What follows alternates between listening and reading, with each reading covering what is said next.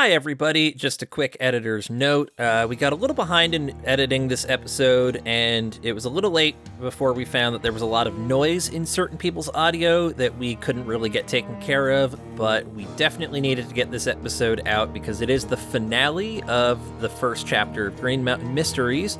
So uh, we wanted to present it as is. I still think it is an excellent episode, and I'm certain you're going to enjoy it. So thank you.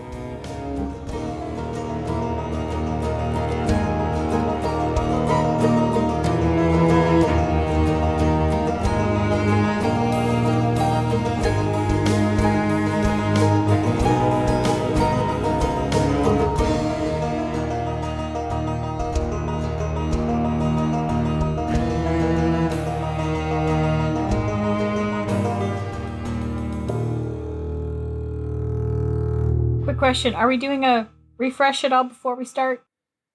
Uh, absolutely. The, y- you're getting a refresh. So that, you got a point. yeah, you got a minor milestone from last time. Do-do-do-do. Do do do do. Alrighty, so we're pulling up at this point, I assume. Uh, yeah. All right, you're back at the Mandragora Garden once more. Uh, Albion, you've got that car that smells like Wendigos like to follow it, and uh, everyone. Did we have did we have another vehicle then? Well, you have Sylvester's. Sylvester, can we take your car? Wait, do I have a car? Yeah, it's been established that you have a car. Oh. Okay. I know you're a city boy, but out here in Vermont, you need a car. I was gonna say, why do I never use it? What's wrong with it? Yeah. Uh, it What's doesn't wrong have with guns it in is the that trunk. Is that usually Albion is driving places because he has a trunk full of bullshit. Ah. So I was gonna say, is it on like four chalk blocks or something? No, no, definitely not that. okay. Uh, it, it was mostly just a matter of like convenience and timing and guns. What kind of Uh, car is it? Uh, that's an actually really good question to establish right now. yeah. What kind of car do you have there? Yeah, it's a A good question. Passat. Because I have no fucking clue. Uh, do you want something that's decent? Do you want something kind of new? Do you want something maybe like just old reliable? Let's be real. You probably have a car with XM radio that you don't use. Well, if we want to make it, there's a reason Sylvester doesn't use his car. Maybe it's really ugly, so just pick an ugly car. Yeah, we could do It's that. old and broken and Probably ugly. an Afghan bus. um, you know what? I'm gonna. I'm just gonna suggest. Why not like uh, a Mazda three? Oh, I was gonna go with a party van. Oh man! Hold on a second. No, the- Doctor Cooper Smith's party van. no, it's the it's the pussy wagon from Kill Bill. It's the Oh, butt Jesus. wagon. But in the but in the edited TNT version, it's called the party wagon. Like they even had to like change the keychain and got two different keychains that say pussy wagon and party wagon. oh my god, So it's the party Okay. wagon. All right. that's a lot of extra effort. You know what? Then I I'm gonna just say yeah, yeah. Why not? It doesn't say party wagon on the side, but that's the kind of car you've got. Okay, cool. Fine, we're in that. It's either that or a hearse. Oh no, no. you're not we- we- borrowing Burhouse car. yeah, I was gonna say we know the one person in this campaign that drives that. it's true. Yeah, I can't Yeah. buy hers. Uh, yeah, I feel like that might be irresponsible. yeah, just a little. Yeah. So. All right, pussy uh, wagon it is. Oh, God, please stop calling it that.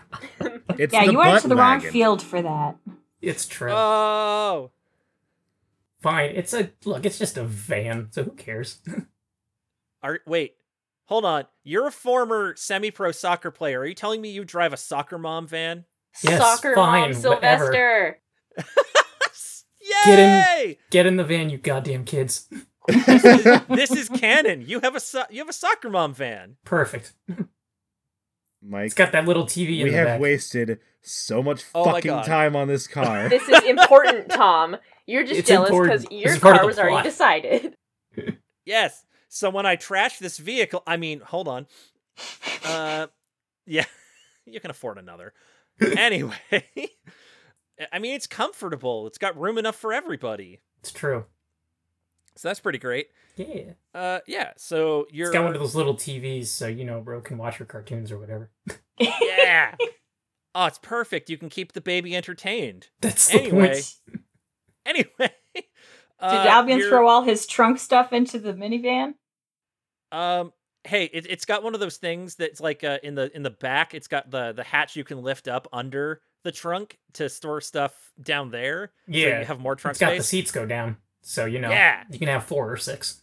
I probably put a few guns in there, but I probably didn't bring the full stash. Yeah, I, I'd say that that's fair, and that you did put them down in that under space. Yep. Because I don't want to get pulled over. Well, I'll have to think of a name for this stupid car later because my dad would always give his cars stupid names no matter how crappy they were. So I will make the a well, mention I'm of booty wagon, Not I'm gonna- that, I'll kill you. established, canon. I, I'm gonna I'm gonna suggest that this is since I this is a soccer mom van. legs. I'm gonna suggest since this is a soccer mom van that uh, your car is olive green color. It's more of a, you know what? It's like a, it's a rose gold, but we're calling it the yellow submarine. Yes! yes, that's it. Done. You've you've done it. So the yellow submarine makes its way out into the woods and uh, parks up by a field uh, with a shack on the end and still a bunch of snow falling over it. Uh, there are two people that are standing out in the cold. Uh, one of them is just very heavily dressed for winter and also seems to be rather old. The other one uh, is warming his hands by the fire. And by the fire, I mean the fire that he is making from his own hands. so, uh, yep. As soon as you, as soon as you pull in uh, to to this area, uh, Warden Beaumont, who you were pretty sure that's who that was, making the little bit of fire on his own, uh, runs over to your vehicle, and before you can even fully get out, uh, he's just like, I don't even know where to start right now with you. I, what the hell is going on, everybody? Someone told us not to do the plan, and then I lean over. So we didn't do the plan, and now apparently we're the bad guys for do not doing the plan. I'm sorry. I thought a man who's an expert in the field, whose advice we are taking, would be more patient and maybe, you know, call me back when I call him. Call me back when I call him. Anyway. You hear, you hear a uh, a rushed string of French come back at you. Uh, Warden Beaumont stops, uh, stands there for a second, sort of looks off into a different distance, and goes, "Oh yeah, I'm not gonna translate that." uh, anyway, he pulled me out here because he was convinced that you would be here, and then you weren't. He was supposed to come to my place. Yeah, what's his deal? Uh, he he turns around and asks a quick question in French, and gets a response in French, and says, "Well, uh, apparently that was never actually established. I I guess I don't know. It just just get over here. Like you know enough English. I know you do." and uh, you hear him grumbling and muttering as he walks slowly over and uh, in in you know english he starts muttering about how he is uh, very old and being put upon having to walk all the way over and uh, yeah, howdy. Uh, so when someone who is, you know, named in the thing about Wendigo says, hey, don't do the thing, I feel like we should stop and reevaluate the thing. So we took your advice, and I tried to get in touch, and you are apparently quite difficult to get a hold of. You called the house, not me. I don't. I don't have one of them smartphones. Bruh. I was just just letting your head linger for a second. All right, back in character. Back in character. All right, look. I mean, I guess that's fair if you are magically inclined, but uh, I mean, we're not. oh, goodness me. You really don't got a clue. Apparently not. Would you care to enlighten us then? Um, I mean, now that we're all together, you went out of your way to warn us. So, um, and apparently you you have the expertise. Uh, you're the young lady what I talked to on the phone. Yes, I'm Desdemona Brown. Wonderful. I'm so glad you listened to reason. What I'd heard of you, uh, gave me a different impression. Well, I mean, Y- you've heard about us? From who? S- Beaumont sighs and just. we talked. Oh And you gave so him my number to warn us. Huh. You narked on us. Hey, great job. No, no, he didn't give me your number, no. Looked it up myself. Oh yeah, you looked us up. All right. Um. All right. So listen, if you know more about the situation than we do, I would absolutely welcome your assistance because we got a we got a hell of a problem on our hands here. That is probably the truest thing you'll say all day. You got quite a mess on your hands, in fact. It's probably worse than you realize. Why don't we uh, make sure we have common ground? And you tell me what you know about Wendigo. Well, I'm gonna make a quick lore roll. You've you've made lore rolls on Wendigo before, so you can. Oh, that's right. I you don't can- need to. All right. Yeah. No, I just kind of elaborate as to what I know, which is that you know, they are. I forget how I exactly said it when we talked about it last time, but um, yeah, that they sort of represent uh hunger that is never quenched, that they grow in size compared to what they eat, so they're never satisfied. Um, they are from native myth. Um, is Algonquin, I believe. Algonquian. Yeah, so that's kind of what um Albion explains is um that yeah, we uh so that's about the limit of our knowledge and we know that uh, the best way to put him down is to uh hit him really hard. And in fact, we did put a couple down. Now, did you did you get any of this information from actual Algonquians? I mean, I don't know where my my um my predecessors got their information from. I'm running off of them mostly. And uh a little bit of research that I've been able to do, but I haven't really had a whole stretch of time to do much of that.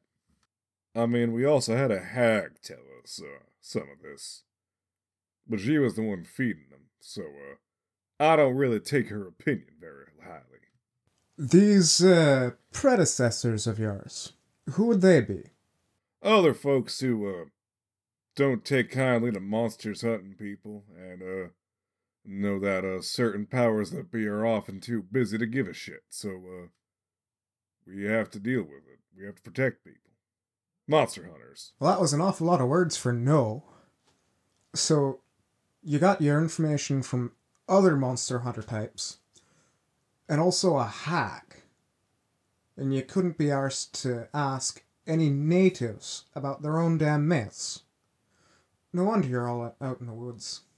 What? um all right cool How many of these Wendigo have you seen in the same place at the same time? a buttload?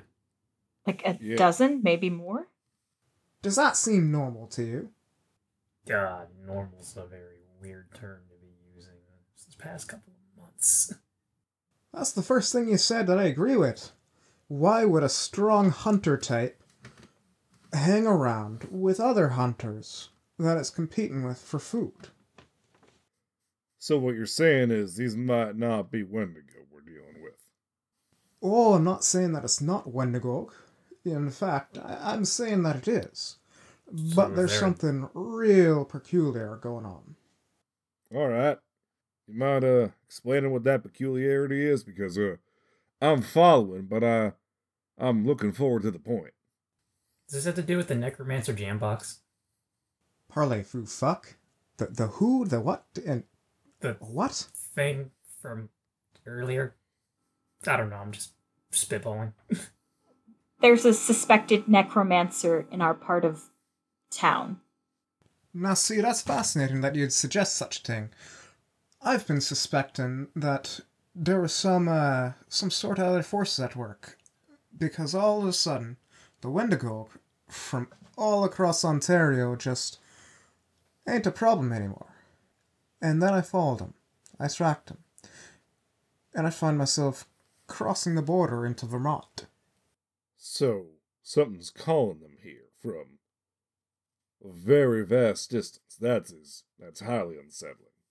So I figure, since you might have, well, all the Wendigo from all across Canada, that you might have been a little bit in over your head. Fucking hell, I would say so. Yeah. Can I still blow up the meth lab? So that actually brings me to a question. You've put down a few Wendigo, haven't you? Yep, um, yeah, we have. Yeah. Okay, well, you're blowing up the shack idea. It's not the worst thing I've ever heard. As long as you can get them all in one place, anyway. By the way, you really think you can just get rid of the Wendigo problem permanently? Well, at least for the area. I don't know. I was just gonna thin out the herd. Now, see, that's actually part of the problem. When a Wendigo dies, it doesn't just go down and be dead and turn to dirt. Ah. All of the other Wendigo become stronger when another Wendigo dies. Wait, wait. I remember this from X Men. That's the thing with the because there's always cannibalism, so there's always another. Ah, crap. Now, the issue is always about keeping them from hunting and killing people, because there's a sort of supernatural force behind it, and you can't really ever permanently get rid of it. You've seen the state of the world, uh, things being like they are. Growth is just unsustainable, but still it grows. And so it is with the Wendigo. So it would be better to try to send them away instead? Now, I'm not suggesting that we make it someone else's problem, but uh, let's go back a bit. A long, long time ago, back when I was a young boy, I had this uncle, and something real unfortunate happened to my uncle. As that one with the guns and the uh, the monster hunting friends has suggested, that story got written down somebody comes around, starts asking some very specific questions. And then all of a sudden, we got this book published. This short story from some English feller. I can't quite make heads or tails of it, but it starts convincing me that there's some truth to all this craziness in the first place. So I start talking to people. I start talking to the natives, and I start finding out that there's some reality to this peculiar situation. So I start tracking down some of the people what come around and start asking all them questions in the first place. And wouldn't you know it, some of them are wizards. Wizards! Like out of a book. None of you happen to be wizards, are you? I am not a wizard. Warden Beaumont starts raising his hand. Patu Beaumont. I mean, nah, I, I dabble a little, but I ain't no wizard. Desdemona kind of like has her hand kind of half up, sort of.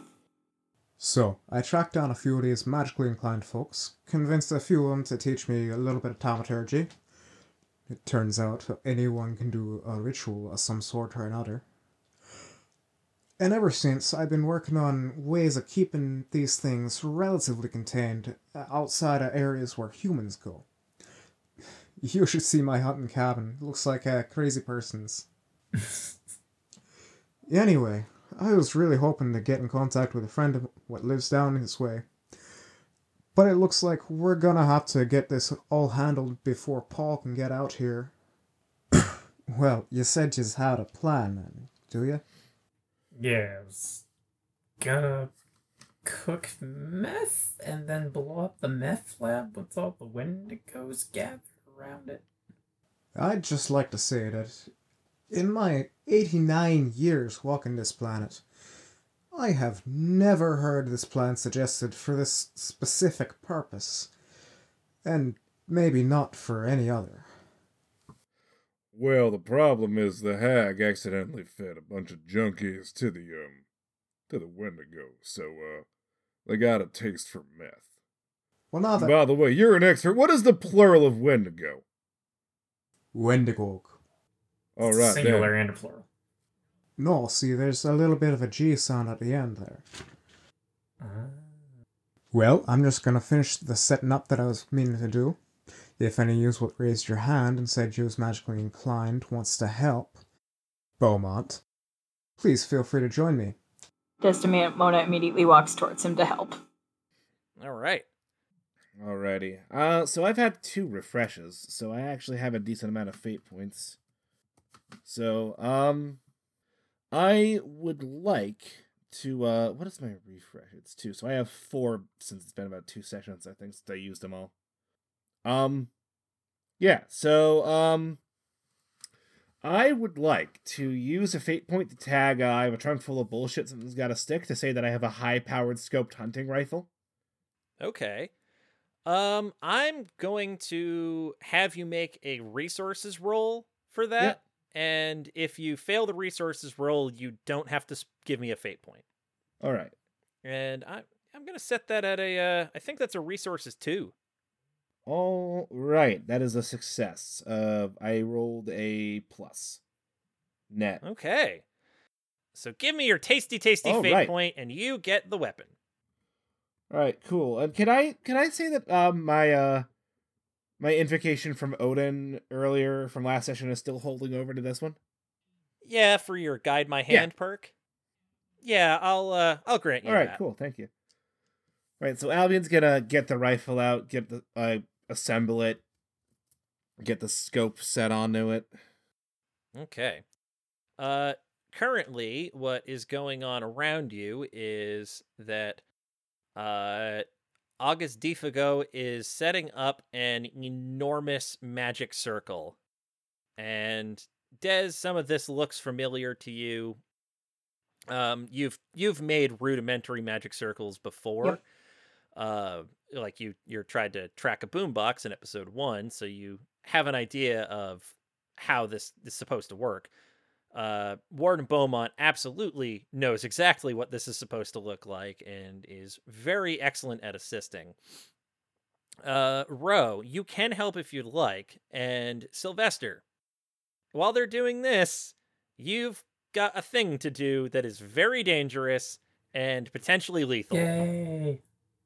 Yeah, so I'm gonna, I guess, So- I'm gonna help with whatever they're doing, even though Ro definitely has no idea what's what they're attempting to do. So she'll help, but like try to be careful not to screw it up. Okay.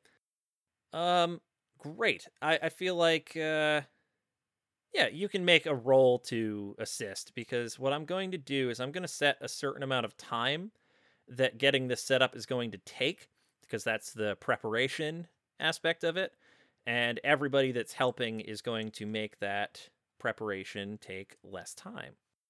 So, because this is a pretty complex thing to have to do. So, all right.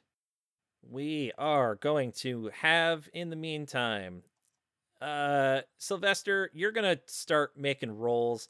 I've given you that uh, temporary aspect of preparation uh, for this particular scene because you actually took the time to study.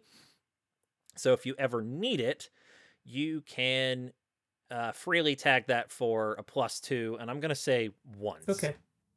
So the first thing that's going to happen is you are going to set up your workspace, and to get this all set up correctly, I'm going to give that a, uh, I'm going to give that a scholarship of, uh, let's say two. Okay. Oof. Oh, Uh, I got three minuses, so I got a one. Oh no. Okay, so you can either try to continue with your workspace set up poorly, or you can scrap it and just spend time to try to set it back up because you know that you didn't do the best job. It's just gonna it's just going to be a time thing, and you guys do not know what your current ticking clock Okay, is. so I'll just try setting it up again. Okay. In the meantime, we are going to have our ritual folks. Uh, you are going to make a few rolls. So, let's see. Uh, okay. Um, how about Ro? Because you are trying to follow given instructions for what you're doing. And uh, Desdemona, I think you can basically just go with uh, a discipline on this one. Ro, I'm going to say that you, for following instructions correctly, I'm just going to go with uh, alertness. Okay. So just give me those rolls. Give me those rolls, and it will uh, move move you towards your your goal. Five discipline. Nice. That is a three for alertness. Okay, five and three. That is eight shifts of success. Warden Beaumont is absolutely chipping in. And okay, looks like he's doing uh, an above average job. And the old pro is also doing pretty well at it. This very old person who, uh, as he is working and moving around, you can hear him complaining about, you know, uh, different different things like you know his knee acting up in the cold and sort of directing you Ro to start moving things for him that he can't uh, or doesn't really think is the best way to spend his time. Uh, so i'm gonna have uh, albion. Yep. uh, since you have your uh, high-powered hunting rifle i assume you are basically just sort of making sure that uh, nothing gets the drop on you I've also been making sure all the weapons are assembled and clean. I got the shotgun, I got uh, a couple handguns, and I of course have a Wugnir. okay But uh, the shotgun I I might be giving to Ro if she wants it. uh, i'm gonna I ask will take I'm gonna ask, do you know how to fire a shotgun correctly? me or Tom. Ro. I have a plus one on guns. I don't know specifically about a shotgun though. Maybe like I've used a handgun in the past, but that's probably it. Okay. Um I'm gonna say that uh Albion, if you would like, you can you can give her that gun. It's just gonna take you this portion of the scene to explain how to correctly brace it. Oh yeah. Albion's So- just gonna kind of give her the quick rundown of the shotgun and how it works. Okay. Uh now cool. remember, I know how cool it is to rack the slide. You do not need to. There is already a shell chambered. Rack the slide after you fire, and not when you're saying something dramatic. Yeah, Albion, because I'm notorious for making cool statements. I mean, I know you're a bit of a drama kid. I just got that in- got that inclination. All right. Uh Sylvester, make me another scholarship roll to set up your workstation. Yay. Okay, yeah, that's a four. Sweet. Uh, that is actually a significant success. So I'm going to say that uh, the benefit of that is that on your next roll, you're going to have a plus one for definitely being patient and setting it up very, very elaborately well. Yay. All right. Uh, cool. So I'm going to have everyone at the end of this round make an alertness roll, please. Yay, I'm good at that. Your target, your target is one. Okay, that is uh, a one minus. That is a an alertness of two total. I got a two. I have a one. Four. Nice. Sweet. Okay. Uh great. So far, the only sound that anybody can hear is the sound of everybody's own work and preparation. Uh, so it doesn't seem like anything is nearby yet. So y- th- there is a stillness to the air that is almost unnerving to the people that are outside. All right, let's do another round of uh, get a adjudicating prep. So, Sylvester, Yes. I'm gonna have uh, I'm gonna have you go first from now on. Yay. and see uh, what kind of time this is to take for you. So, give me a scholarship roll, and your target to advance is four. It's what now? Four. Because now you're getting to the hard stuff. Seven. Holy shit. okay, so you're almost sad that you're going to have to be doing this wrong. You could have sold this for a lot of money. Oh, wait, no, you've already been doing it incorrectly. Oops, you can't sell this. So, this is very well done. So, I'm going to say that you get another plus one for your next roll because of the level of success. Okay. So things are progressing along at uh, actually a very good rate in there. That's excellent. Outside, give me your rolls for assisting with the with the everything. And Albion, tell me what you are doing in the meantime. Uh, setting up halogen lights around the um shed. Uh, is sort of a tripod lights that are going to be aimed out at the woods so that we have we're not fighting in the dark. Okay. Uh, that's definitely gonna give everyone else bonuses on their alertness. The question is, where are you powering them from? The shack doesn't have power. It does not. It's remote. They probably have battery packs on them then. Well, I'm gonna say to. I, I feel like in this case you'd probably need a generator. So if you want to have that, I'm gonna say this is another trunk full of bullshit. Yeah, it's fair. I'll tag it.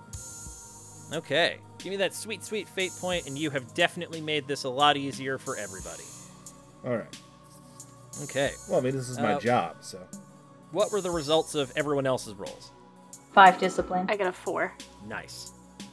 Ooh, all right. So that's nine shifts from both of you. And, oh, they're still rolling competently or better. So it looks like you might actually be about halfway done with getting this all set up. So I'm going to have everyone but Sylvester, because I think you're a little focused in on your work at this point, uh, make me an alertness roll. Your target is three, but you have this temporary scene tag that Albion granted from the lights uh, that you can get a plus two for brightly lit. all right. That is a five for me. That is Okay. a three. Three. All right. Anybody who matched the three, you can definitely tell that there is nothing visibly nearby. Uh, it's like you, I'm sure people are just kind of constantly furtively shooting glances out into the the vast openness of the woods. Uh, that seems to be just surrounding you and almost closing in on you at points before Albion sets up these, you know, very, very bright lights, so you at least have a sense of space and bearing. But Albion, Yep. with your significant success of a five, you know that you can't see anything, but you can start to hear something moving All right. way in the distance. You can't tell the what it pace, is. y'all. We uh might have company incoming. Albion's gonna climb on top of the van, by the way, and set up up there, like it's a sniper perch. Okay.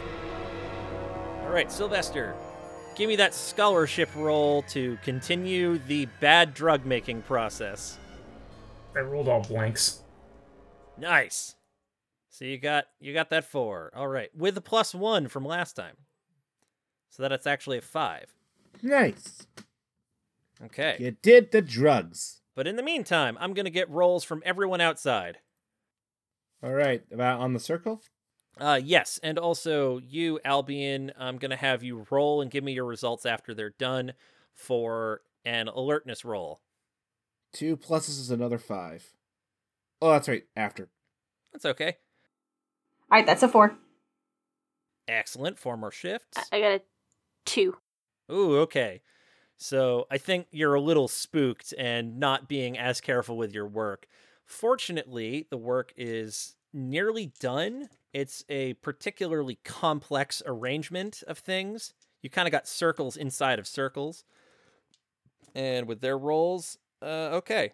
Looks like their own ability is actually tapering off a little bit. Uh, Warden is trying to rush a little, and haste is costing him some time and uh, Defago is uh, well, he's been working pretty hard for a little while, and just his age is catching up to him, so he's slowing down a little bit, uh, but is still trying to pretty, you know, quickly direct people to get things done uh, because it's almost finished, and you need to have this done before uh, they arrive.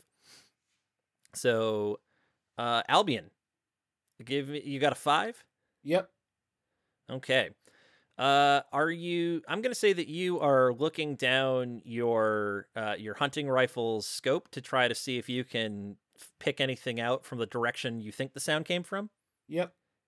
Okay, so uh, you do actually. You you spot some movement. It takes it takes some time and focus, but you are able to spot some movement. Uh, much to your relief, it appears to just be uh, a deer running around in the woods, uh, quite a ways off. Uh, that relief is not very long lived, however, as a much larger shape quite suddenly tackles it and starts uh, messily eating it. All right, they got an appetizer round in. Hurry up the work, y'all. Okay. Albion is also gonna shoot uh, the werewolves a text that just says "Stay in tonight." Okay. So, uh, this is your final scholarship roll because I think at this point you'll have set things up enough that you can pretty much make it go off whenever you need it to. And uh, I'm going to have you roll, and this is a scholarship roll of five. So, good luck to you. So, uh, I rolled like plus two minuses. That's like three. But then I guess I get. Do I get a plus one or plus two for the other stuff? That that result is a three then. Uh, if you tag the preparation aspect that Yes. you made for yourself, that'll do it. Yes. Excellent. You you know that you have things cooking in the correct way, and as anytime you need to, you can light that bitch up. And we are going to get the results of everyone else's rolls from outside. So, Dez, Ro, and Albion. Uh, the four. That's a five. That is a six. Hey, nine shifts of success. Uh, the warden is motivated and rolls very well. And it looks like our friend Defago is just really kind of seizing up and like uh, it looks like his, his knee is just really giving him the business. Uh, but still, he's able to direct everyone successfully uh, enough to actually get the damn thing done. Desdemona, this is one of the most impressive looking things that you have seen uh, in some time vis a vis magic. And uh, you, Albion, with your with your six alertness, I am gonna say that you rolled so spectacularly well that uh, you, as you are trying to like scan for other possible threats and see if anything else uh see if like your all your angles are covered um you you pass by like something sort of jerks your your field of view up for a moment and the horizon looks slightly different than you're used to and you're not totally sure why. And when you realize this, you look back and it seems like that's not the case anymore. You think maybe one of those mountains moved? But that can't be right. Anyway, you've got other things to deal with. So, Filing that shit away, cause what the fuck? you do see uh, that the Wendigo are moving toward you. You have bright lights. It's it's actually attracted them at this point. Now that they have had a little bit of a, a late snack, and they are running toward you. Quite distant, so you have a little more time before they actually get the you know jump on you. All right, But here you go. I'm gonna take a round to aim. Okay. Is it Gus? Action time! Dinner bells rung!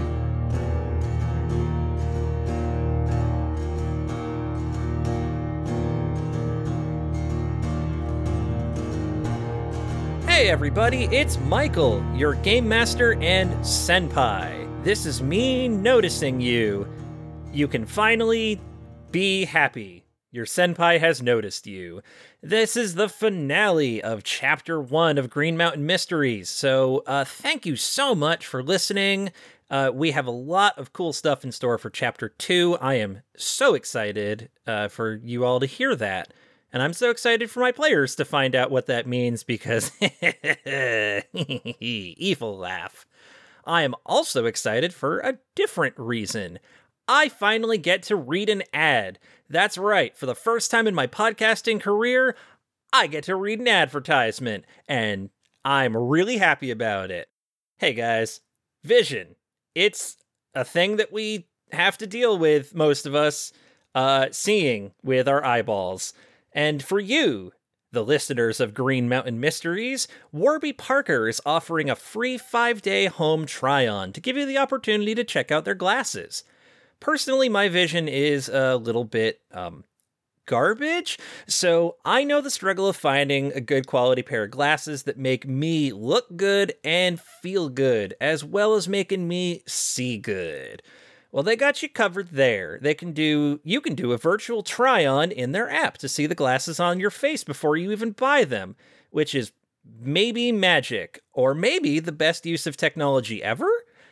Anyway, Warby Parker has got it all. They've got glasses, sunglasses, and contacts. Uh, they've also got blue light filtering lenses, which is super great for folks like me who have to stare at a computer screen all day.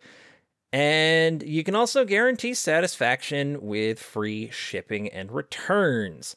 To get your home try on today, go to warbyparkertrial.com slash ppn. Again, that's warbyparkertrial.com slash ppn for your free five-day home try on. Thanks again to William Blake for assistance with editing, and a big thanks to John Goyetch for reprising August Defago. And also, huge thanks to Bo Dalio for some soundtrack assistance. Uh, you hear his guitar playing every time that the episode starts, and most of the times that the episode ends. And you're going to hear more of his guitar playing in this episode. So, thank you so much, my dude. You can go check him out online in so many different places. Bo Dalio Music, for instance. Uh, thanks to the Pocket Podcast Network for hosting our show and putting up with our goofiness for an entire chapter of a series. Uh, there are so many other cool shows on there, like Them's the Facts, the Bluffing Quiz Show, Steampunks about, you know, famous cool women in Steam from history, and The Ghoul Tank, which is all about making new cryptids. Uh, if you want to pay me to say things because you think I did such a good job with that Warby Parker ad, did I do a good job? Did I make you proud? I made me proud. I hope my parents are proud of me now. Anyway, you can pay me to say stuff by buying a pocket note. Just go to pocketpodcastnetwork.com slash pocket notes and make me say whatever you want. We rely solely on word of mouth for advertising, so follow us on Twitter and Facebook at GMMcast. And if you are going to tweet about the show or write about the show, please use the hashtag GMMcast so that we can find you and give you a virtual hug. We also have a Discord channel where you can come and hang out with the cast and crew. And we play Jackbox streams weekly, more than weekly right now, and just have fun, you know, sharing art and talking about podcasts and video games. And it's fun. It's a good place. I like it. It's a chill hang. Well, that's everything from me this week, so uh, let's get you back into the episode. Hi, I'm John. I'm Gabe. I'm Chris. We're three friends who went to college together. Hey, Gabe, did you know that Akira Kurosawa has a writing credit on Star Wars? I didn't know that. Good, because I made it up. I have one. The creator of the Frisbee made his ashes into a commemorative run of Frisbees. I don't believe you. That's 100% real, my dude. Them's the Facts, a show about fun facts and lying to your friends. Every other Wednesday. On the Pocket Podcast Network. So you have some Wendigo approaching you, and what is everybody going to do in this moment? I'm gonna get an A. I'm gonna do aim. Okay. So you're going to take the aim action. Yep. Okay. Are you doing this in a way that you are still very visible? Uh, I'm, st- I'm, I'm pr- like prone on top of the van right now. Okay. Uh, everybody, tell me what you're doing as you're preparing for this shindig to start going down. I'm gonna shoot one of the the gross boys. Okay, we just went over the fact that that was explicitly not the plan. Yeah, no, I know. Um, and are we almost done with our thing? Oh, yes, you actually hit the number of shifts necessary. Okay. So, yes, it is it is done. I Just through don't sort know of through to- the power of narrative convenience, all your preparation pretty much got done at the same time. I'm gonna go to August, um, and kind of like, um, I'm gonna ask him, what do you recommend we do? We should all get into the van there. We should all fit, if we want them to go into the shed, best where it not in line of sight or smell. Desdemona's gonna take him by the hand and make sure that we both start heading to the van. yeah, I I go to the van too. I'm Alright. getting in, but I still got my rifle ready. Okay. Groovy. Uh what are you doing there, Darius Sylvester? I mean, shit already cooking. Shit already cooking. Okay, then I guess I am getting the fuck out and going to the van. Okay. Uh, Beaumont also gets into the van and sort of crunches himself into the uh, the trunk area because I think yeah, you guys like folded one of the the back seats down. Yeah, we folded the two back seats. Okay, So he gets So- drunk. yeah. Uh, Des, I have a question. Yeah. Where are you putting uh this very old man in this vehicle?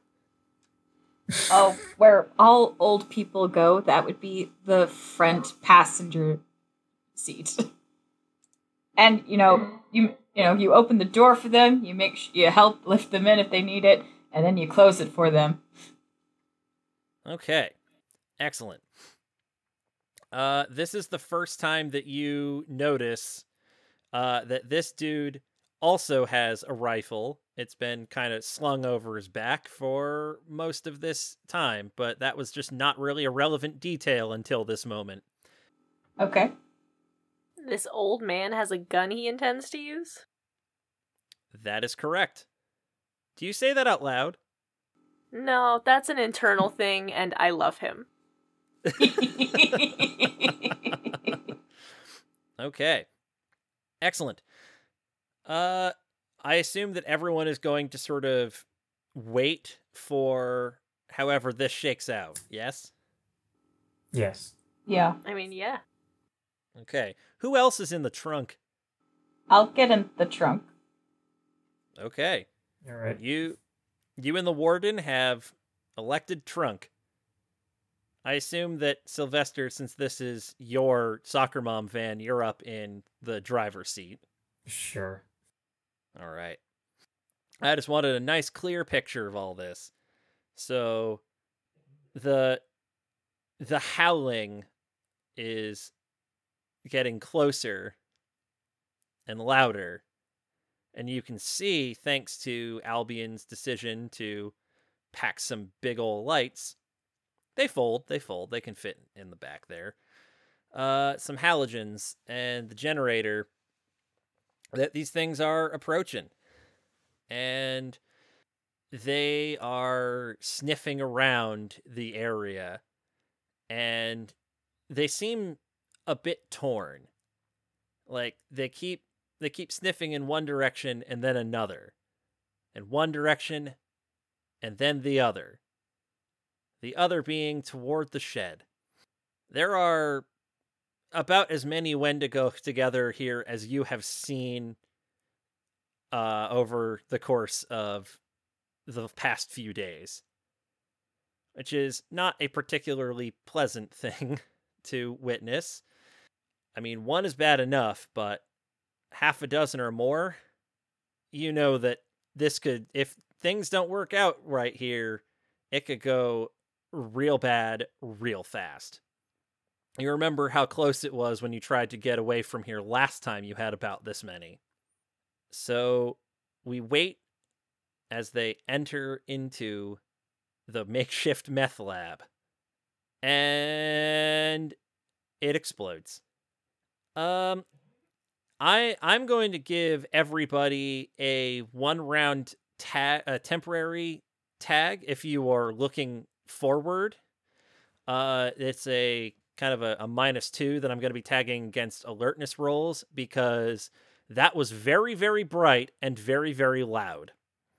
So for the next round or two, your hearing and vision are going to be a little bit impaired uh, because that was a bright flash and a big boom. So it goes up, and you can see that the rather significant explosion uh, has set uh, some fires up in the the canopy, the very uh, dry, empty canopy above. And I need everyone now to roll me an alertness. Uh, your target is three, and we are rolling it at uh, a lot of you at minus two. Not great, because that is already at a minus two. So, my alertness is a negative one. Mine's a one. Okay. All right. Negative Negative four. Huh. Awesome. Love it. Oh, amazing. I just rolled for my NPCs. And amazing. Uh okay. So all of you are rather, you know, caught up in the sort of after effects of being functionally flashbanged. Uh and you start hearing uh, you start hearing Defago is trying to say something to all of you, and it's hard to make out. Uh, and as your hearing and your vision starts to uh, adjust for uh, uh, for your environment, uh, you can tell that he is saying uh, a, a, a combination of English and in French that that is the biggest motherfucker he has ever seen. And it takes a moment. It takes a moment as everybody is trying to handle getting their vision oriented. The halogen lights are absolutely destroyed. So right now all you have is the moonlight and your sort of after image burned onto your retinas for a moment but even through that that sort of haze over your vision and the only the moonlight to really see by that is a very very large wendigo. It stands in the ruined uh the the flaming wreckage of the shed. The the the, the fire around it seems to just sort of lick at it and do nothing to perturb it. And uh, it howls in fury and in agony and evidently in pain. Uh, as you are starting to get your bearings, it starts moving terrifyingly fast. We're going to get into initiative. Give me your alertness numbers. Three. Two. Two. One. Uh, Des and Ro, uh, every round we're just going to pick which one of you goes first. Okay. Hmm. Okay. And uh, Albion, same with Yep. you and Beaumont. Alrighty. I think I would like to go first. Okay. So, first things first, though, we have somebody who's on the top of initiative. That's the Wendigo, I'm sure. Yep, that is correct. At the top of initiative, uh, I'm going to have it make a roll real quick. It is definitely disadvantaged due to the same similar circumstances to what you have. Okay. It is moving around quickly and sort of thrashing about wildly. Uh, and it doesn't seem to be heading necessarily straight toward the vehicle yet.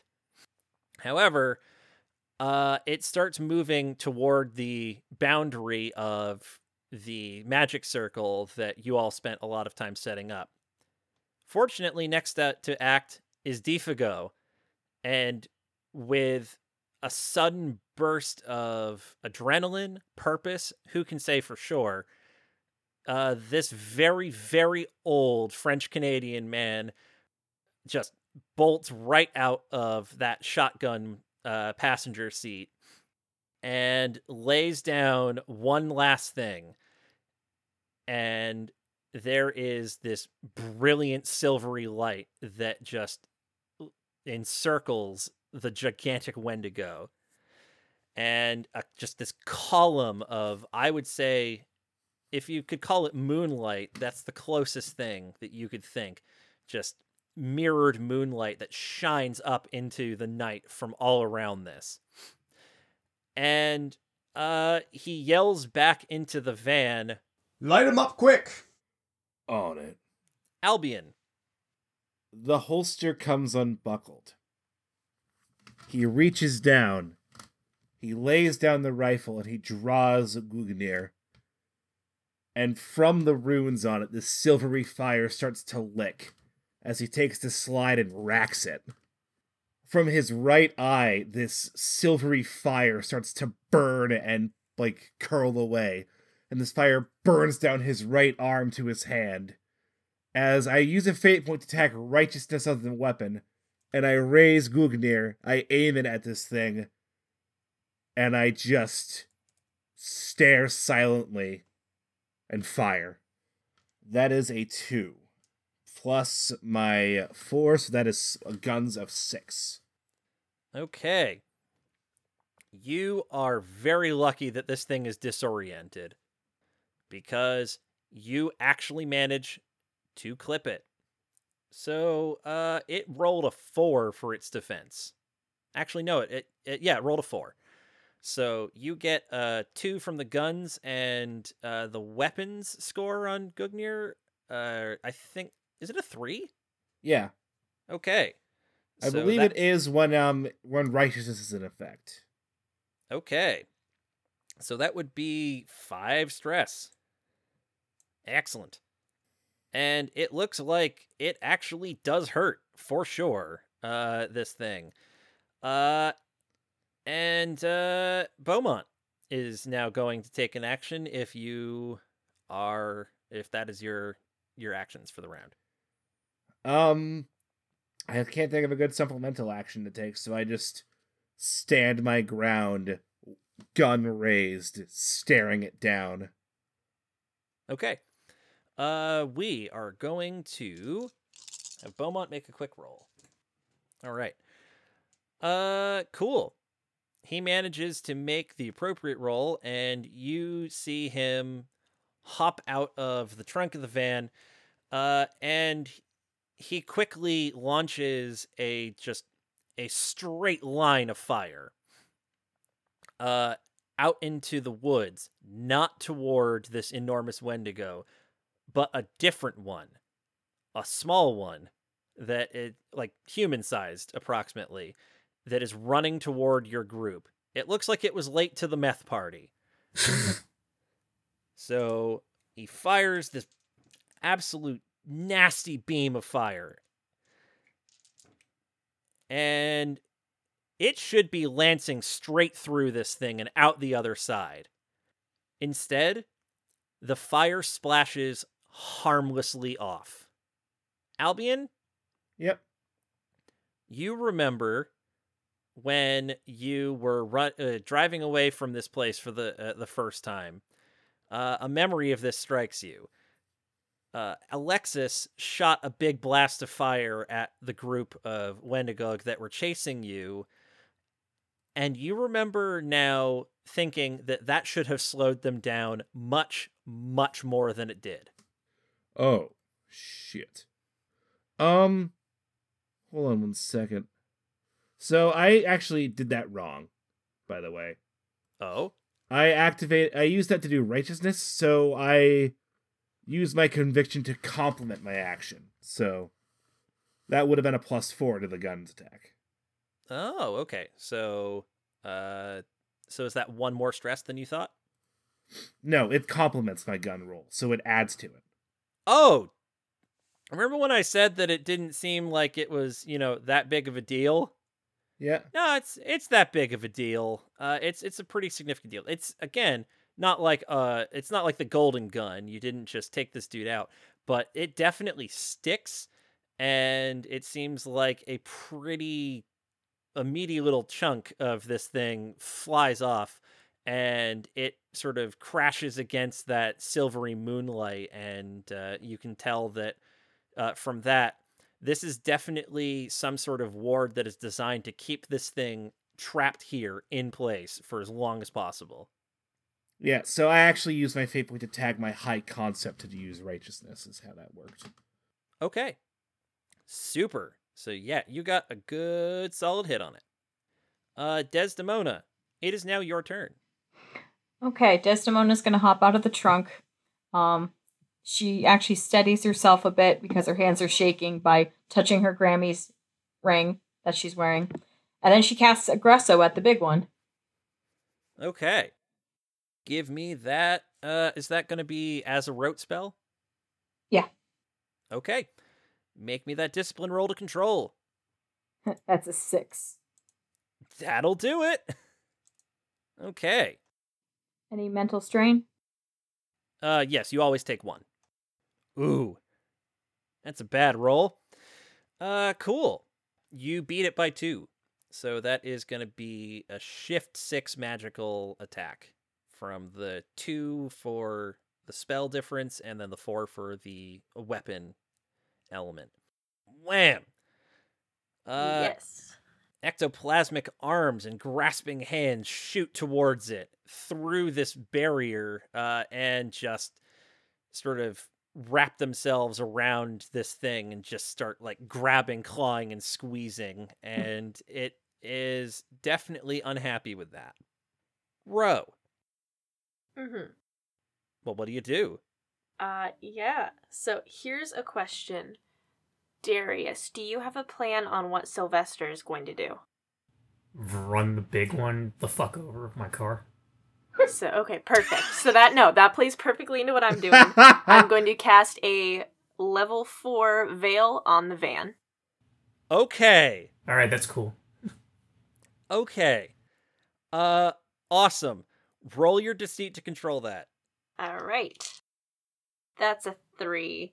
Uh, I'm going to tag an aspect. Okay. Monsters aren't real, idiot.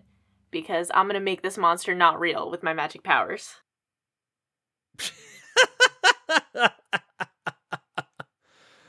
oh man, awesome.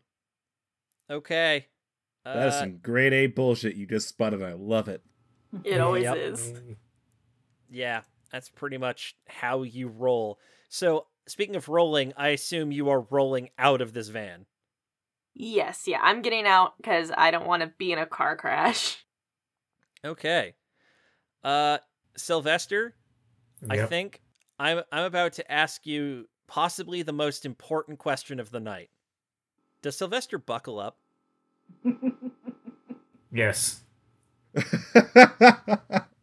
Cool. Run it over. You're gonna Okay. you're gonna be making a driving roll, I think. Sylvester had all of the incredible Crash Test Dummies action figures as a kid, so he knows to buckle up. And uh, on top of that, you're also uh, listening to your favorite CD, which is the greatest hits of the Crash Test Dummies. yes, it is. That's a three. Holy cow!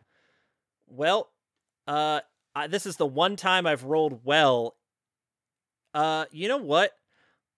I'm gonna say that this is such a wildly unexpected move that uh, I'm I'm gonna shift things a little bit in your favor, just because I didn't see this coming. I can't see that the creature saw this coming either.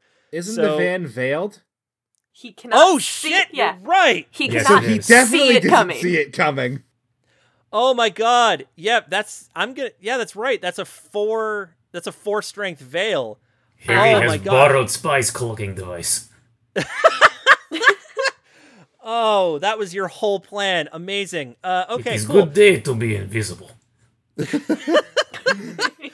So uh perfect. You um so I have rolled here Uh, with its with its disadvantage from being in the same round, uh, uh, it's taking the same after effects as you were, so that's a minus two. I rolled a plus two, so that puts it to a five.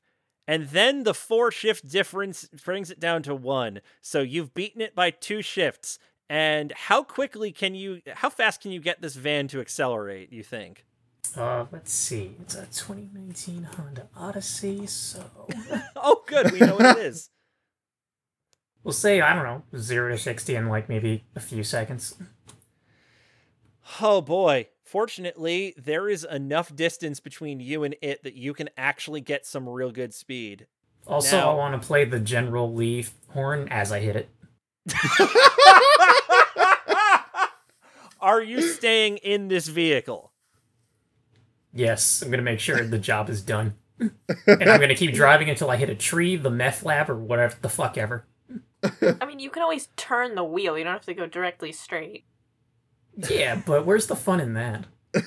Well, you could do it a couple times. You don't have to just uh, one and done the van. No, I'm gonna back up on it a few times too. we do still have to leave it in some kind of vehicle, so. Yeah, but I mean, come on, you're not gonna let me do donuts on this thing's face? Are I- you really gonna look into Sylvester's eyes and tell him he can't? Um, You Okay. can't because you No, can't yeah, see I him. can't see him. I'm gonna Sylvester, kill do it, it. and then I'm gonna ghost ride on it. okay. I feel like it's important to really put this in perspective. This thing is eight feet tall. Yeah, Okay. so gonna. It's like hitting a moose. You will die. okay, so that's like dick level, right? Uh, okay. You'll get in I- the legs, I- it will fall on you, and you will die, just like Okay. you die if you hit a moose. Cool, dick level. Got it. So, uh, th- yes. Are you are you si- are you going to stay in this vehicle? Yes. All right, you're going to take some serious problem consequences for this. Yay. Awesome. Okay, I love it. Uh, I'm gonna say that getting a, a car up to that speed, I'm gonna give that a weapons rating of uh a four. Because that's a lot of vehicle going a lot of fast. So My fist Newton count as says, weapons. What's that? My fist count as weapons because of Street Fighter. Because I'm using Uh, the car as an improvised weapon. I've al- you know what? I get I made you do a driving roll and you already got two shifts of success on that. So be happy with a weapon 6 car. Okay, cool. All right. So you have decided to drive your mostly invisible car, this 2019, what was it? Hyundai Odyssey. Hyundai no, Odyssey. Honda Odyssey. Honda Odyssey. This 2019 Honda Odyssey starts invisibly blaring the General Lee horn, and then wham! All the rest of you see the legs go out from under the eight foot tall Wendigo, and it sort of rolls uh, uh, across what you would assume would be roughly the top space of this vehicle. Uh, you can hear just crunching metal and breaking glass and all sorts of sounds. Uh, Sylvester, are are you making any noise as this happens? Uh, let's see. Probably something like. Fuck you!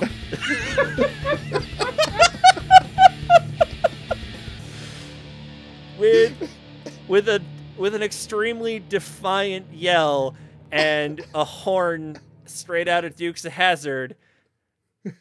This thing crunches and topples and um well, Sylvester, you can feel the airbag going off. Uh and then I'm to need you to uh I'm gonna need you to make me a roll right now. I'm gonna go with uh Jesus Christ, what do I make you roll for this? Um endurance. You're gonna make an endurance roll because you are going to be taking a pretty significant uh, amount of like physical bullshit right now. I'm I'm gonna say that this is a target of. I'm gonna say this is a six. Yeah, I got a five. Holy, Holy- shit. Holy cow. Um, Tag it aspect, and you're fine. Uh, Metal Man. hold on a second. You have a stunt. oh yeah. The stuff of blunt force trauma pose little trouble for you. Oh, yeah. Against such things, you have a natural armor one. Yay. Oh my god. Against all odds, you are not horribly maimed. Yay. It's because he's a oh doctor. Oh my god, that's my boy. So The I so my hand's gonna go out of the driver's side window, and I'm just gonna give a thumbs up. So there's this, this so there's a so there's basically a disembodied thumbs up in this invisible car wreckage. Oh my god. Gentle listener, Oh Sylvester my will god. okay. kick the hack to Amazing. death. Um yeah. Okay. So uh god, this is not going even close to how I expected and that's amazing. This is the wildest shit I've ever had to imagine in my head. So uh we're at the top of initiative. This thing is pissed. It is flailing on the ground, crying out in pain, and it is furious. So you have just stuck your thumb out to let everyone know outside that you're fine. Unfortunately, everyone outside includes a very pissed off Wendigo. Oh shit. Uh, it is going to attempt to grab that. So I'm gonna need you to make me an athletics roll to try to dodge this, and I'm gonna have you be restricted by. I'm not might. I'm gonna say might because you're trying to push against all this like shit in your way. So, uh, roll me. You need to beat like a three on might, or else you're going to be at a minus one on your athletics to dodge this. So roll that first. Uh, it's a four. Damn. Okay, so you're not impeded. Roll your athletics. It's going for you. That is a three. All right. Well, once again, you should be taking a lot more injury from this.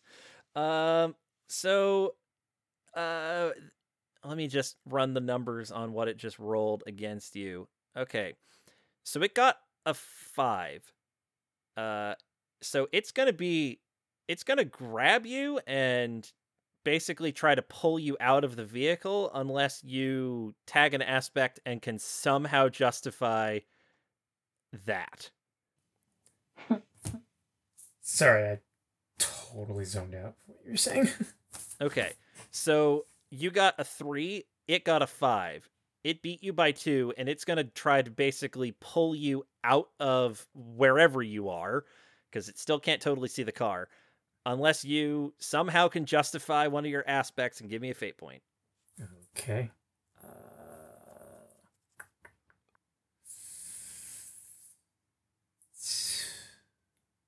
um, I guess three-legged horse. Explain. Yeah. Uh, I don't know. I guess this isn't the first time I've been at a huge disadvantage, and it probably won't be the last. Okay. All right. Uh, yeah. You know what? I'll let you have this because you're giving me a fate point for it, and this whole scene, this whole situation is so fucking weird. All right. Perfect. Uh, it attempts to grab at this disembodied thumbs up, and you're able to jerk your hand back inside the vehicle just in time so it does not, in fact, grab you and start ripping you out. Well, it's Defago's turn. And uh, he, uh, having having heard that Beaumont has just tried to uh, scorch one of the Wendigo and had no success whatsoever, Uh, you see this old man just unsling his rifle and, in a surprisingly swift motion, take a shot. All right. And we roll to defend. Okay. Well, uh, now that it's gotten fairly close, uh, any of you that are looking at it can tell that it's, um, it seems fairly mangled. Like clearly, shrapnel has ripped across it. Uh, you think that it might have even been in the explosion and just somehow gotten out because they apparently Wendigo don't care about fire so much. But concussive force still fucking hurts, and shrapnel still does a lot. So De- Defago turns, just whips his gun up, takes a shot, and blows its head clean off. Holy Oh. shit. Albion, Yep. your turn. Alrighty. It's time for another tag of righteousness. So All right. I just look at this thing. I am momentarily stunned by it being mowed the fuck down by a soccer van That you couldn't even see. that I could not see, but I know Ro did that. So I just take a couple steps forward, raise my gun. Hey! The All Father sends his fucking regards. All right. Well, it's it's gonna be weakened by having been knocked over, so that's a tag I'm gonna use against it. And you did put a mild consequence on it, and you can free tag that. I'm free tagging that. Okay. So that's guns plus four, conviction plus four, plus my roll. Okay. And my roll is a plus two. So that is 10. Plus the tag, so that is 12. Okay. so that's And it's a weapon three, as we established. So that's that's beefy 15 uh versus whatever its defense is. And okay, amazing. Yep. okay, it takes a big chunk. Uh yeah, there's just Is it a soup yet? Uh, I'm gonna give this a moderate consequence of holy holy. H O L Y H O L E Y. Oh, your puns. You son of a bitch. Uh, yep. So you now have you've forced it to take a moderate consequence, and it is pretty banged up at this point for a number of reasons. Uh, it's looking pretty bad. So okay, it is Beaumont's turn, and Beaumont is just kind of aghast at all of the crazy shit going on around him but he is still a warden of the White Council. So he turns his attention back to the big nasty and drops a fucking brick on it.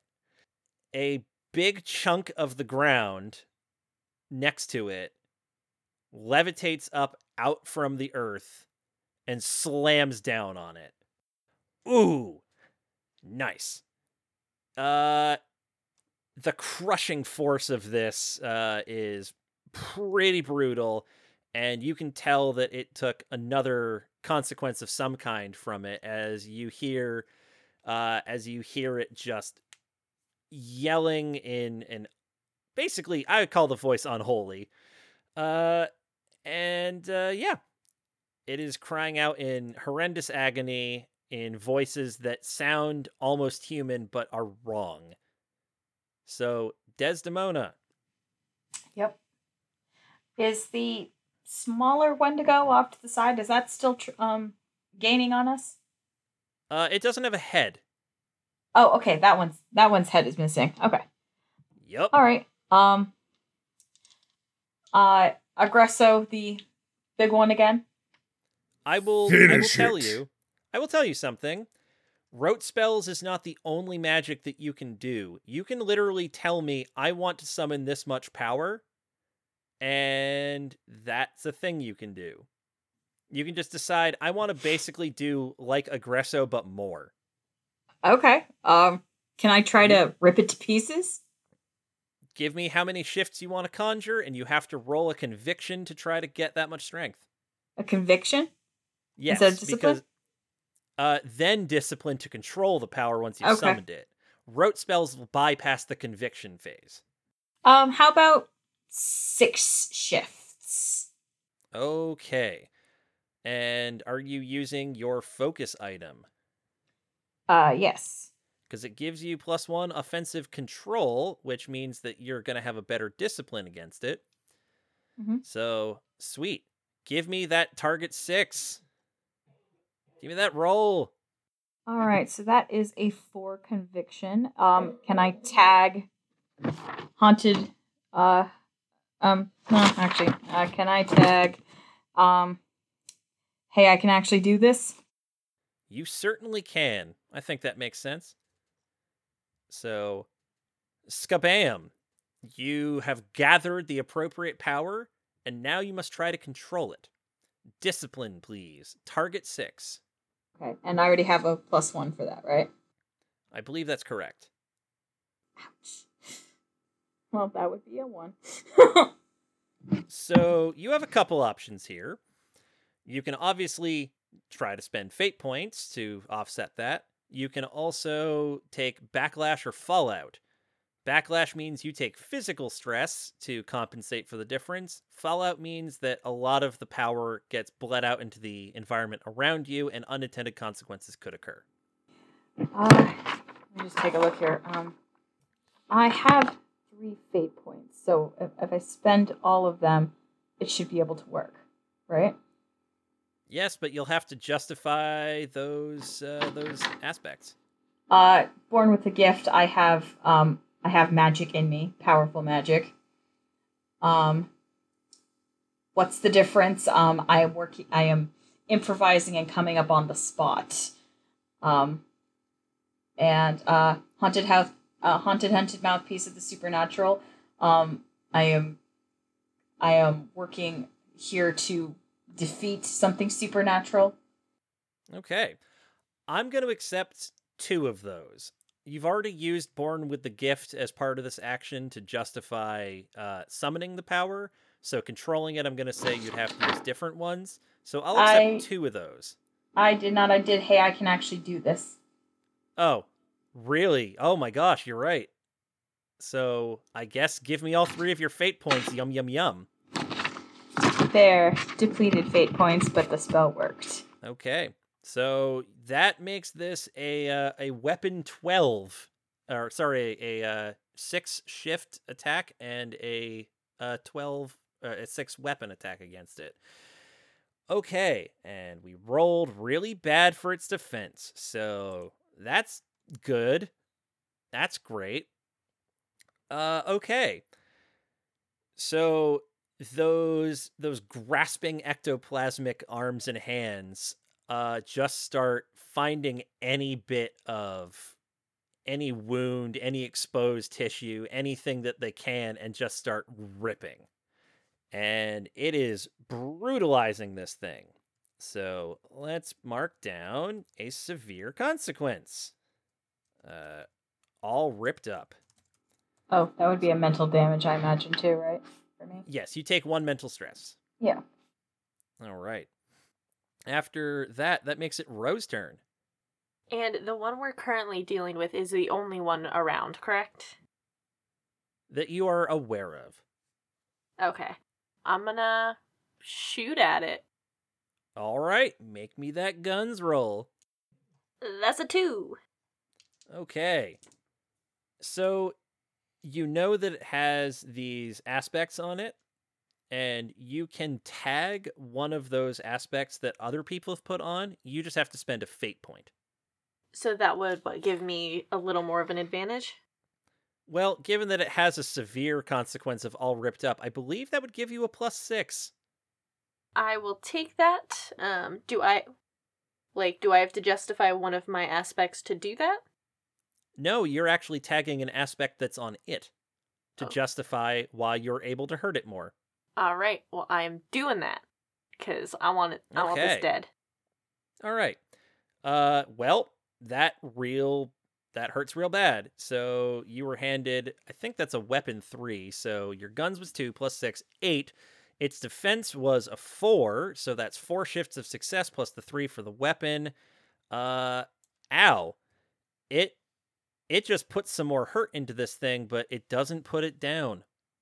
But but All I did well. Sylvester, you did well. You got some good good damage on it. Uh, Sylvester, you are in the driver's seat, uh, and space in there is a bit tight. What would you like to do on your turn? Uh, where's the thing? The thing is, uh, I'm gonna say with the way that um things went down, it's it's not far away from like it's pretty much right next to your vehicle at this point because it did try to grab you. Right. Kick him. Hmm. How hard is it for me to like open the door? Um, I'm gonna say, I'm gonna say you can give that a try. It's gonna be a, a might roll to get the door open. Uh, and we're gonna say it's gonna be a might two. Okay. That is a. Yeah, that's a two. All right. You are able to actually get the door open uh, enough that you can get yourself out of the vehicle if you need to, uh, which would be probably the best thing to do. But this very, very large thing is right next to you. If you want to take a supplemental action to try to do some damage to it, you can. It's just going to be at a minus one. Okay. I guess I'm going to kick it. Okay, give me that soccer kick. Roll me that uh fist score. That's uh. Guess that puts me at four. Ooh, okay. Well, unfortunately, its defense is a four, so you can tag one of your aspects, or you could, I don't know. Oh, wait a minute. You did it. Uh, you did it dirty. I think you put a mild consequence on it from crashing into it. So, since you caused that, you can free tag that for two. Okay. All right. Uh, perfect. So, skabam. And given that you have uh soccer kicks, this is considered to be weapon two. Uh, cool. So, you stomp on this thing's head, and as you do, uh, it like its howls go uh, get loud and then muffled as it gets sort of its mouth planted into the ground. That didn't do it, so it leans its head back up and starts howling again, muffled again.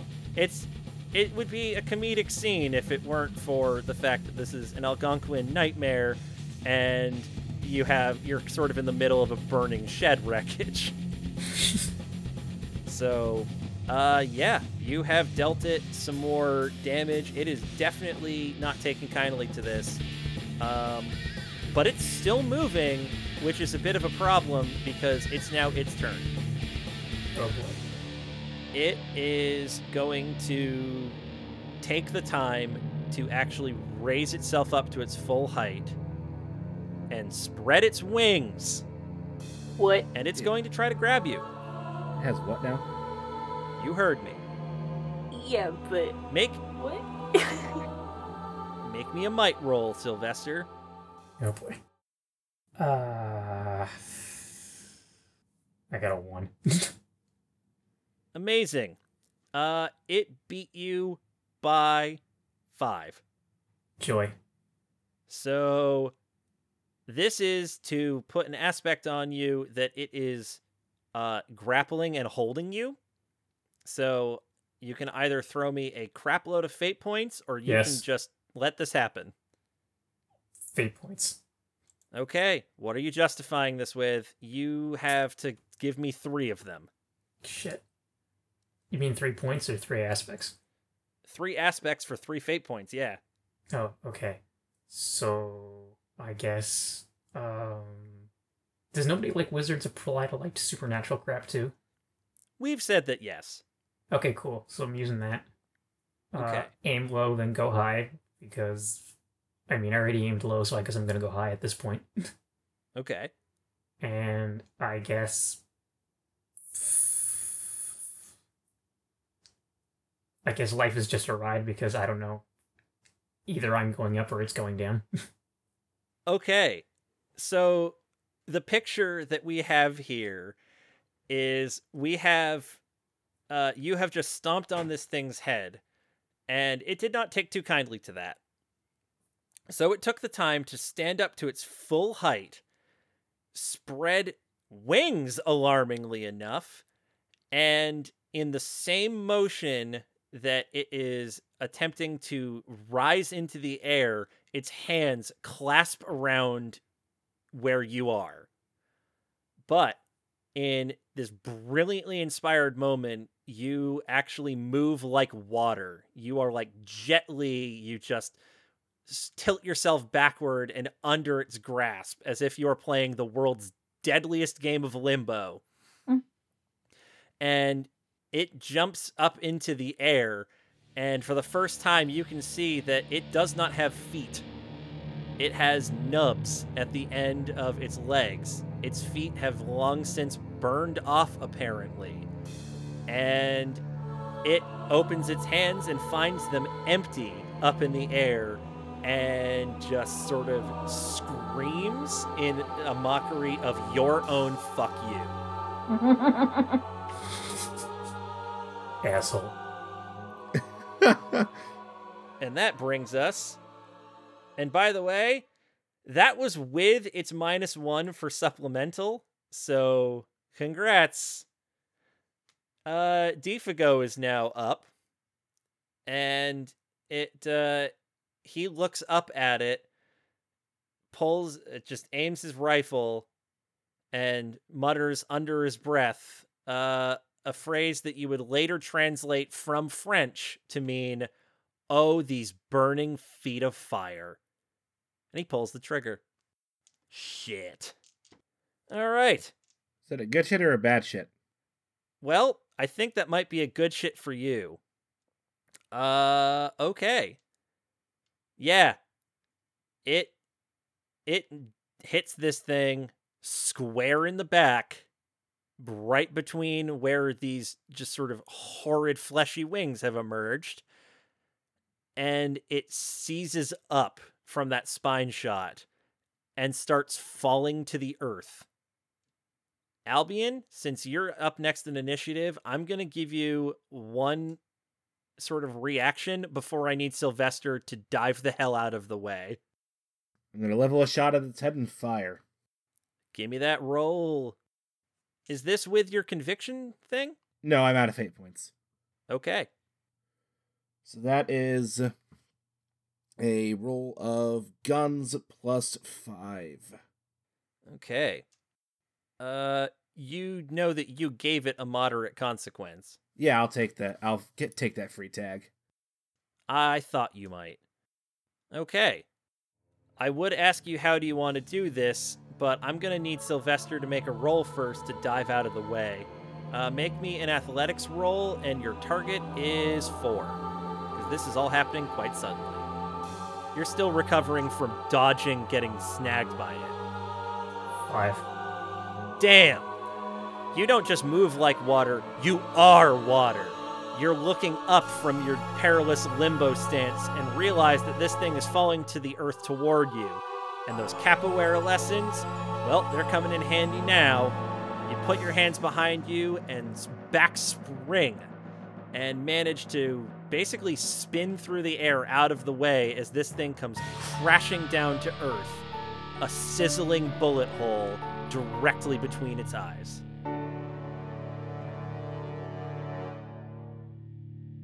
I'm going to be making Curly's uh, whoop noise from Three Stooges.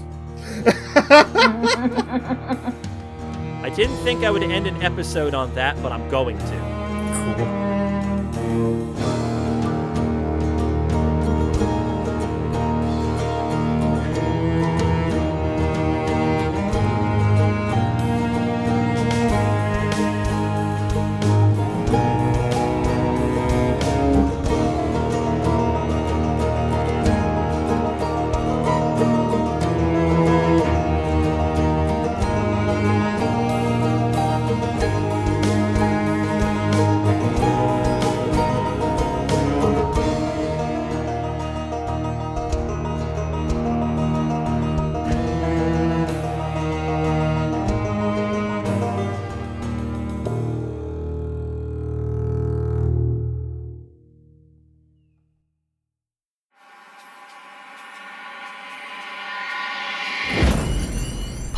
Podcast Network. Quality programming right to your pocket.